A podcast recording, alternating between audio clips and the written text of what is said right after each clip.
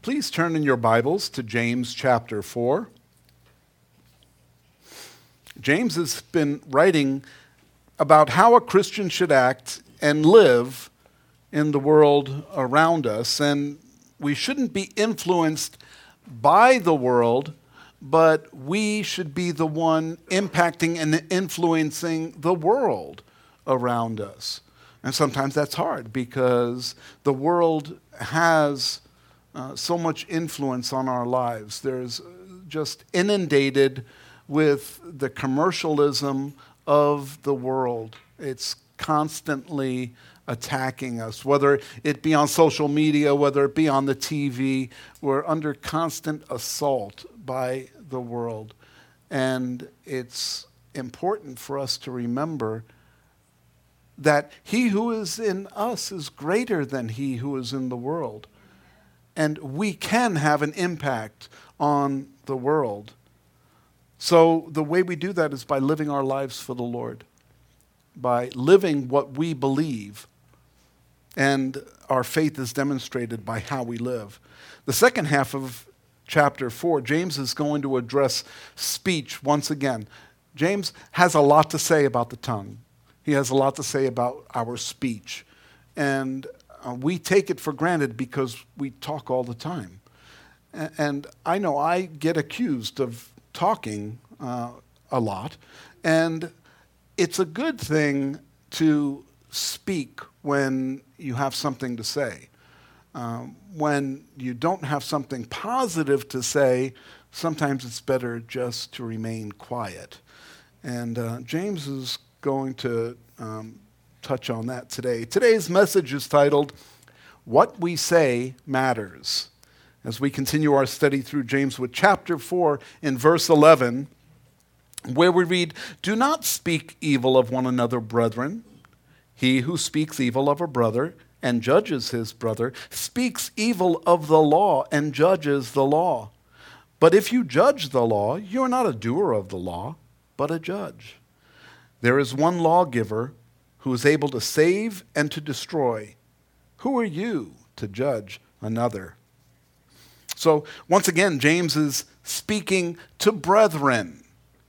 You know, quite often we take the words that we're reading and we apply them to speaking to the world, but James here is being critical of brethren. He's talking about brethren. And since he was telling them not to speak evil of one another, this probably was a problem. This was something that was an issue in that day. Fortunately, it's not an issue anymore, right? Yeah, okay. You see, it still is an issue.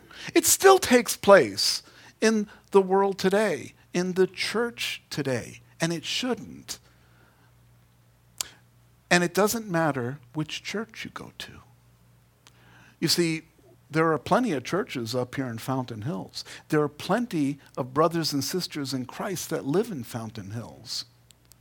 And, and so when you're being critical or angry with the person next to you in line at, at the store, you may be being critical or harsh with a brother or sister in Christ. I was, uh, I was at my best yesterday. I was at the light uh, at Fountain Hills Boulevard and Palisades, and I had my window down, and I had Casting Crowns cranked up, and I was just having the greatest time. And this van pulls up alongside of me, and she had her window down, and she looked over, and she goes, Great song! And she gives me the thumbs up, you know. And I said, Well, God bless you. Praise God, you know. And you don't know who is going to hear it. Now, she just happened to be part of our camp. You know, she's, she's part of the tribe but you never know who else may be listening and you know we can have an impact i'm not saying blare your radio see i'm hard of hearing so i have to have it loud if i'm going to enjoy it and um, but i'm not saying that's the way but it's a good way uh, you know to let people know what you believe and, and what you're doing so first in this instance we should identify um, what speaking evil of one another means what, what, what that means. And it may be saying things about someone that are false. That's an outright lie. And we can do that. We can say things that we're not sure of, and we make a statement as if it were a fact, but it could actually be an outright lie. It's not something Christians are supposed to be doing. As a matter of fact, Paul says in Ephesians 4:25 that we should put away lying. That it shouldn't even be something we would do because why? We're members of one another. You see, we're all brethren. We're all in fellowship together in the Lord Jesus Christ. We all have the same Holy Spirit. And we shouldn't be critical of lying to one another. We shouldn't be doing that because the world sees that and they think they're no better than we are because of the way we treat each other, the way we act towards each other. They can look and say, wow, I don't lie about other people, so I'm better than that person. They may even think that they're Christian because they don't do the things that some Christians do. So we're told not to do that. When we denigrate our brother or sister by telling lies about them, we hurt all Christians. It's a mark against all Christians. Remember, we're ambassadors for Christ. And so when we're out there we're representing Christ in everything that we do. The world notices. And the world will think either positive or negative based on our actions, our speech, our heart. Well, when we get to the four way stop sign, do we accelerate through because it's our turn I know some of you are saying, You do that, Pastor. I've seen you do that. You know, I have done that. You know, it's like, Hey, it's my turn. I, I get to go. You know, and, and especially up on my street. You know, it's on a main street, and, and I feel like I, I need to go. I, this is my turn. This is my right. You know, and now I'm learning more. I'm having a little more patience. And I actually wave people on. And let other people go first. And I'm thinking, you know, wow, that didn't hurt. And now I wasn't anxious about whether or not I'm going or they're going to go or who's going to. I let them go first and then I go. And I think, wow, that was good. I feel good about that. And, you know, it, it wasn't that I did anything super special. You know, I haven't met anyone in church that said, hey, you let me go at the corner, so I decided to come to your church. I, I haven't seen that. But I know that in my heart, I'm doing what Jesus would want me to do to yield to others at times. We should yield to others with our words too, with what we say. Speaking evil could also be when we give a negative opinion about someone Sometimes it's best to keep our opinions to ourselves, especially when they're not solicited. Quite often, we have an opinion about things that we just thought we'd give because it may improve someone else's life. Have you ever done that before? Have you ever been the recipient of that before? I know I have. You know, people often come and tell me things that I can do to improve the way I do things, or, or you know. And my sister is chuckling back there because she does it all the time. but you know what? It's okay. It's okay to give someone advice or an opinion when they ask for it. But even when we do that, we should do it in love. An opinion isn't a directive. Okay, an opinion is just, hey, from my perspective, this is what I think. But quite often, we give our perspective when it's unsolicited, and we just want to tell people, you know, this is what we think is right, or what would be better. You know, this is a better way to do things. And sometimes it may be. but I'm not going to give them credit. So we can even justify our opinion. We can justify our opinion and, and say, I'm just telling you this so that you can pray for them because they need prayer. Some of you are laughing nervously right now because of the fact that that's happened to you or you have been a participant in that way. And you know what? We're all guilty of that in one way or another, whether we're receiving it or whether we're saying it. And we shouldn't. Best thing we can do is just pray for them and keep our mouth shut. We can also speak evil of others when they've actually sinned, and we reveal that sin to others. Ham, not the food, Ham, the man, went in and saw his dad naked. And when he saw him, he went out and he told his brothers and said, Hey, dad's in there all drunk and naked. And they took the high road. They went in, they grabbed the blanket, and they backed in over their dad, and they laid the blanket over their father. You see, Canaan, Ham's son, was cursed for that. And you know, we don't understand the whole picture. I'm sure there was other family dynamics that we're not aware of, but what we do know is that Ham could have done something differently. When he saw his father in there naked and drunk, he could have just covered him up and not said anything to anyone. You see, but quite often we like to announce the sin of others because it makes us look better, because, you know, at least I'm not doing that. But that's not the right attitude that we should have. See, Peter says, love covers a multitude of sins. And that's what the brothers did. They went in, they covered the sin of their father. Now, you may think, well, what's so sinful about being naked and drunk? Try it out in the town and see. You know, it, you know, and they covered the sin of their father. They covered him up because they knew that was the right thing to do. And that's what we should do. A lot of times when people are in sin, they're hurting and they need help. They need someone to come alongside, not to point out their sin, not to reveal it, but to pray with them, to encourage them. Every one of us have had sin in our lives or even have sin in our lives today.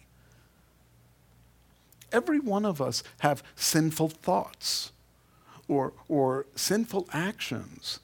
Every one of us has had this in our lives. It's the fact that we recognize this is sin and we turn away from it that makes the difference. That's what causes us to live our lives for Christ, turning away from sin, repenting and turning away from sin. But quite often, we take a second look. It's not the first look that's the bad one, that's the temptation. Yeah, just turn away, go the other way. It's the second look that causes the problems, that causes people to stumble and to get drawn in by the enemy. The enemy wants to take us down. And all we have to do is rely on the Holy Spirit to give us strength and to turn the other way and go the opposite direction. It's not easy. I make it sound really easy, but it's not easy. If I say it really quick, it sounds like, hey, you can do it just overnight. But when you allow the Holy Spirit to do the work in your lives, He can do it overnight. I know He made changes in me overnight from the way I was to the way I became. But it took many years, many years for me to accept that it was done. That it was complete, the work was done. Now, I'm not completed, I'm not perfect yet. You see, he's going to complete that work in the day of Jesus Christ, but I'm still being perfected. Some of us are 80% complete. Some of us are 10% complete. Okay? And that's okay. 10% is okay. You're still going in the right direction, right? That's the important thing, is to continue in the right direction. To get the work done that God wants to do in us, it's just allowing Him to do it. And then as we continue, that's why the Word of God is not always going to mean the same thing to everyone at the same time. Because God is doing the work, He's continuing the work, but it applies differently to each of us. That doesn't mean it's different, it's the same word, it's the truth, but it applies differently to each of us depending on where we are in our walk with Him. And we know that we can do these things in different ways. Maybe some a little more overt than others, and we shouldn't be. We're told that speaking evil of a brother is a form of judging a brother, and that's the same as judging the law. Here's the proper order God, who gave the law, He's the lawgiver, He applies the law, and then is us. See, we're under the law. Okay? Not the Old Testament law, because we're under grace now, right? We're not under the law any longer, but the lawgiver is still going to apply that law. Quite often, we become the judge. And when we become the judge, well, we're kind of taking the place of God. We're, like, okay, God, I got this now. I'm going to be the judge of this. Now, sometimes we do judge. We judge fruit. We judge and we see what the works are in someone's life, and we judge the fruit in someone's life. But if I were to be judged the day before I received Jesus Christ, um, I would have been judged, you know, um, a sinner destined for hell. The next day, I was saved. And people would still judge me the, as a sinner on the way to hell, but I was changed and they would be wrong. And so in our lives, we can make judgments that could be wrong based on what our knowledge is. But God's knowledge is so much greater. So we shouldn't even desire to become a judge. That isn't even a, a, good plan at all. Judging fruit means that we're determining the works of a person. That's what we should judge. And not to the point where we're judging that person, but we're encouraging the fruit. We're judging the fruit of someone and encouraging them to develop more. We can provide water, and that will help fruit develop, right? That's the best way uh, to be involved in someone's life.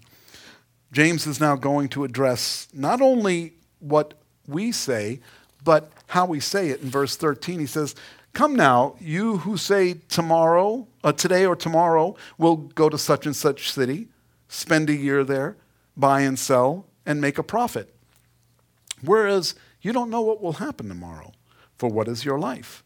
It is even a vapor that appears for a little time and then vanishes away. Instead, you ought to say, If the Lord wills, we shall live and do this or that. But now you boast in your arrogance.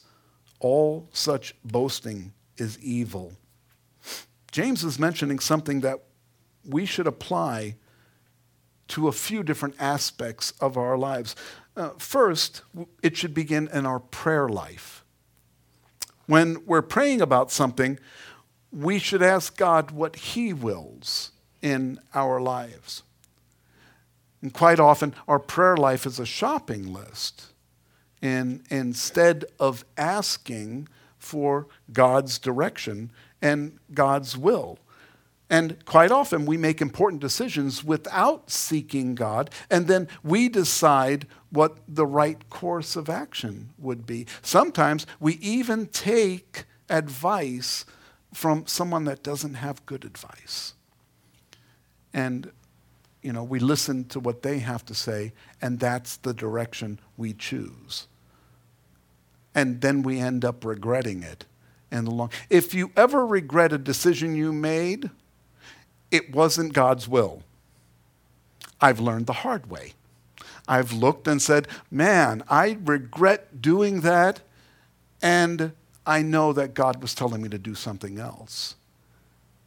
But that doesn't mean we have to live with regrets all the time. We can um, learn from our mistakes and then improve our choices and decisions uh, the next time.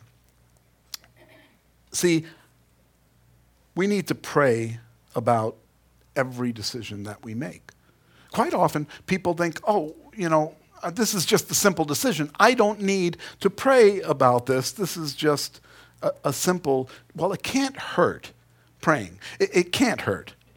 You know, if now I'm not saying that you have to go to Amazon.com, download the latest book on prayer, you know, and, and then you can have the perfect prayer for the perfect situation, right? And and that's what a lot of people, even Christians, are doing now. They're learning their relationship with God through other people's experiences, other people's prayers, other, other people's books, and stuff like that.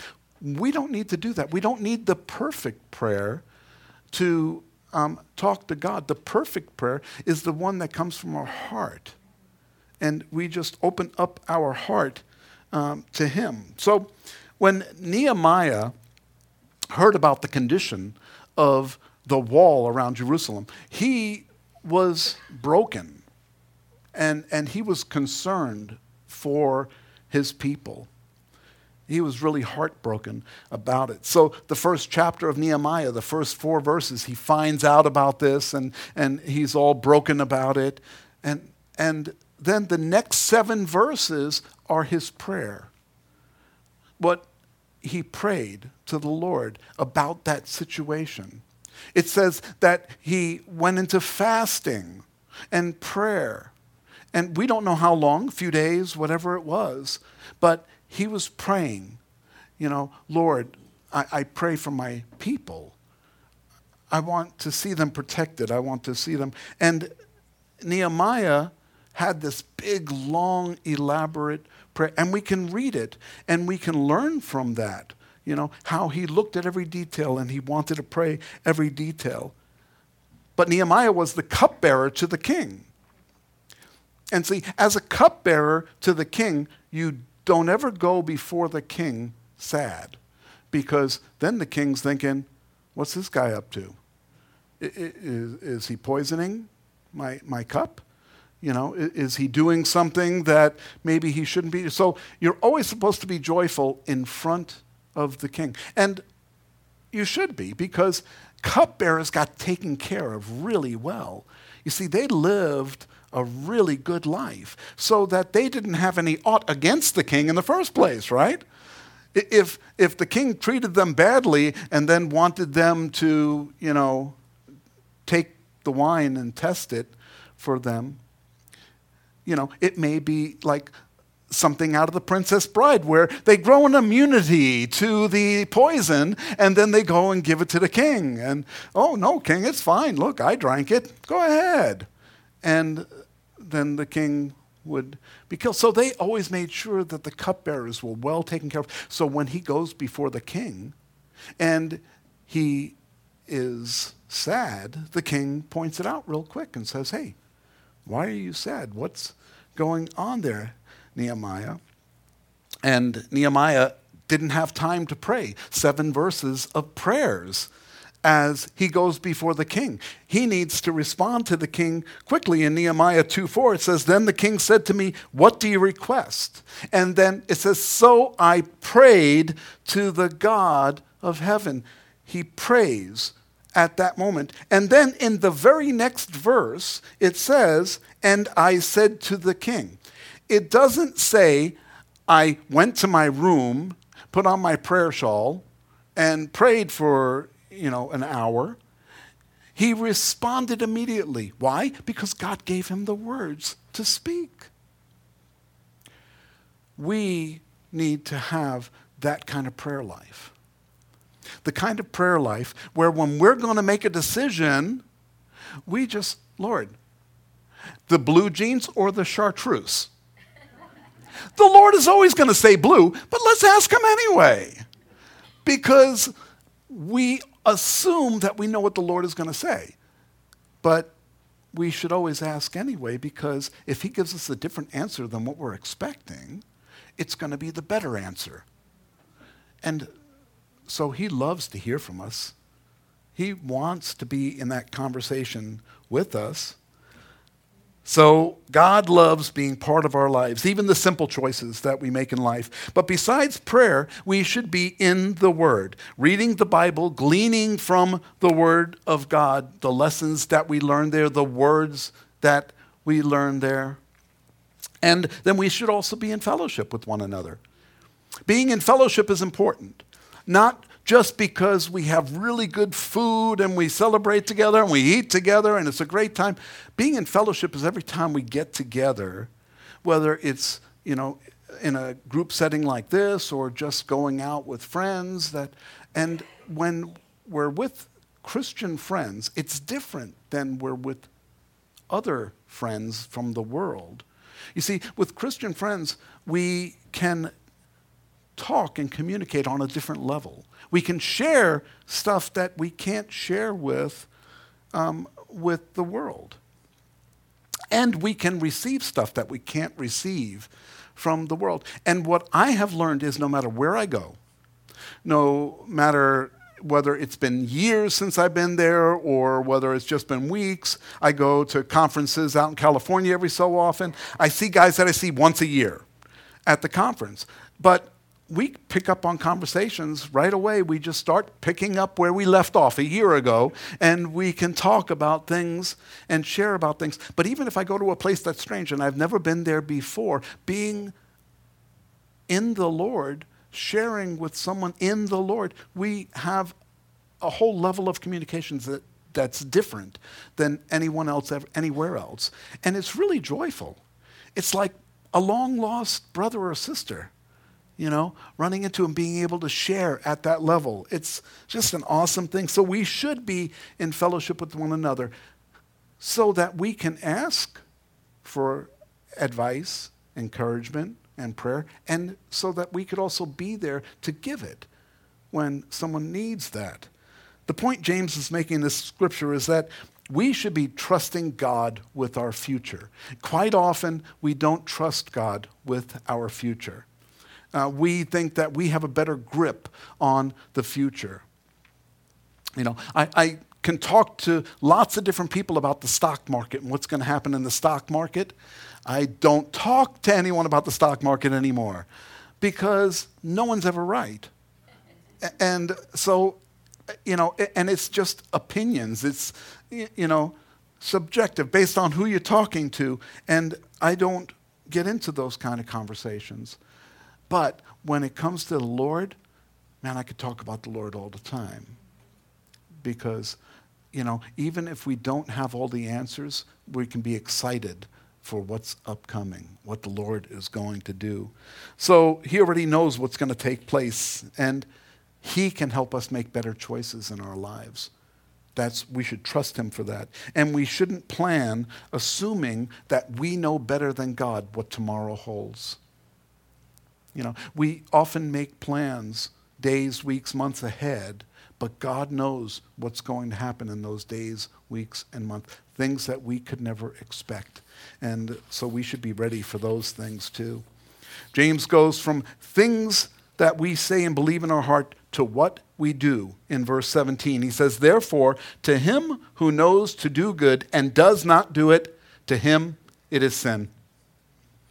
In our current day, people are confused as to what's good and, and what isn't good. They're not looking to the Bible to give them clarity either. You know, it, it, Christians do, but the world doesn't. And so you can watch any news channel out there, and they have ideas of what tomorrow holds and what we should do and how we should act and, and all of these things. And generally, they're wrong about most of what they're saying. But some look to the Bible, and when they read the Bible, they understand that it has good, good information. And, but this other information over here, I don't really like. You know, it, it offends me. And so they change the meaning of what the word says. There's I don't know if any of you read in the newspaper, in the religion section, there's a church up here that's going to have a 12 week study explaining how Jesus isn't the Jesus of the church, you know, that there's a different Jesus, a new Jesus, a better Jesus. And, you know, that's the Jesus that we need to be in touch with. See, Jesus has updated to the modern day now. It's not the old Jesus of religion now he, he's the new and improved Jesus 3.0. There's a church that's going to be doing teaching on this up here. Now, I'm not up here bashing churches. What I am doing is pointing out apostasy, and this is apostasy. Okay, when, when your Jesus isn't the one who died for our sin, who resurrected again, um, if that's not who Jesus is, then it's not the true Jesus, the one and only Jesus, the Son of God. And so I don't care what you teach in your 12 week study, but what I do care about is that you call yourself Christian. And that's not Christian. So put another name on the outside of the building. You know, the people who believe nice things about life. You know, I don't care what they call themselves, but they shouldn't call themselves Christians. And it's unfortunate that people are getting caught up in that. So people are looking for a way to justify their sin. So they won't be guilty of breaking God's laws. They come up with their own. They come up with their own rules and, and what the Bible says. And in this day and age, that's to be expected.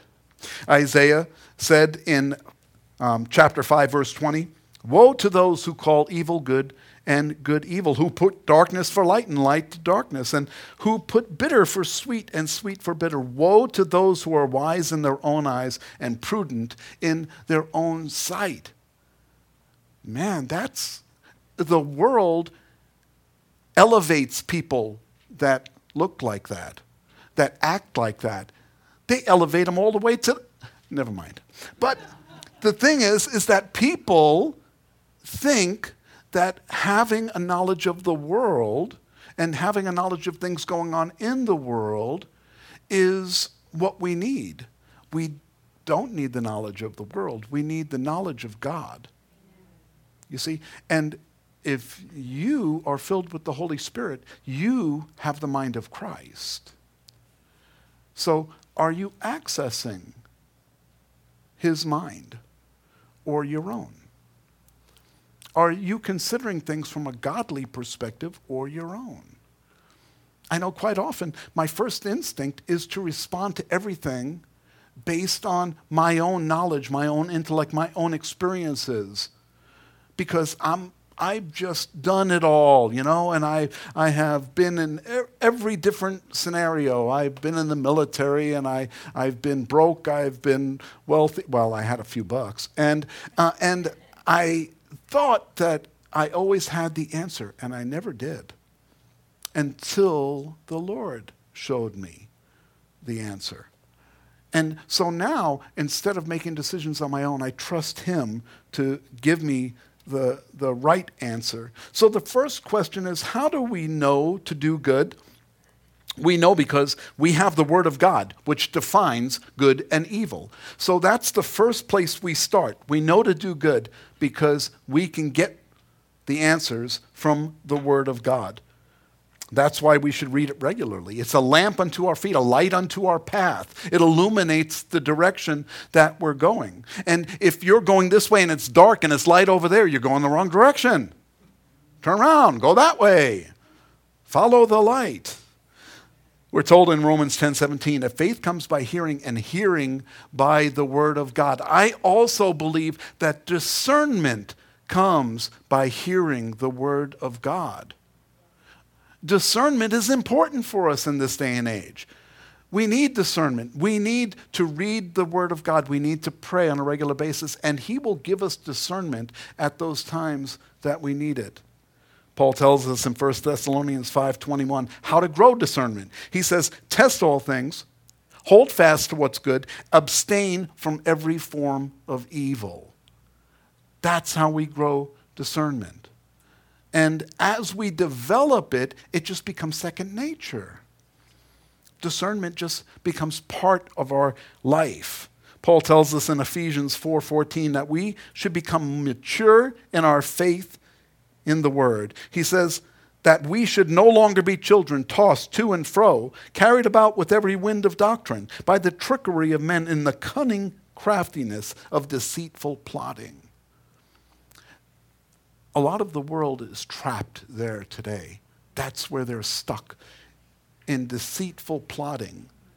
They're getting confused and caught up in things that they shouldn't be. But being grounded in the scripture, we can protect ourselves from being trapped, being deceived, being misdirected, and we'll know the difference between good and evil. We close remembering what James told us today. He said, What we say matters. But not only what we say matters, what we do matters also. Remember, he said faith without works is dead. So we should be doing the very things that we believe. It's not just what we say, it's also what we do. And we should let our words and our actions glorify God in heaven. Amen?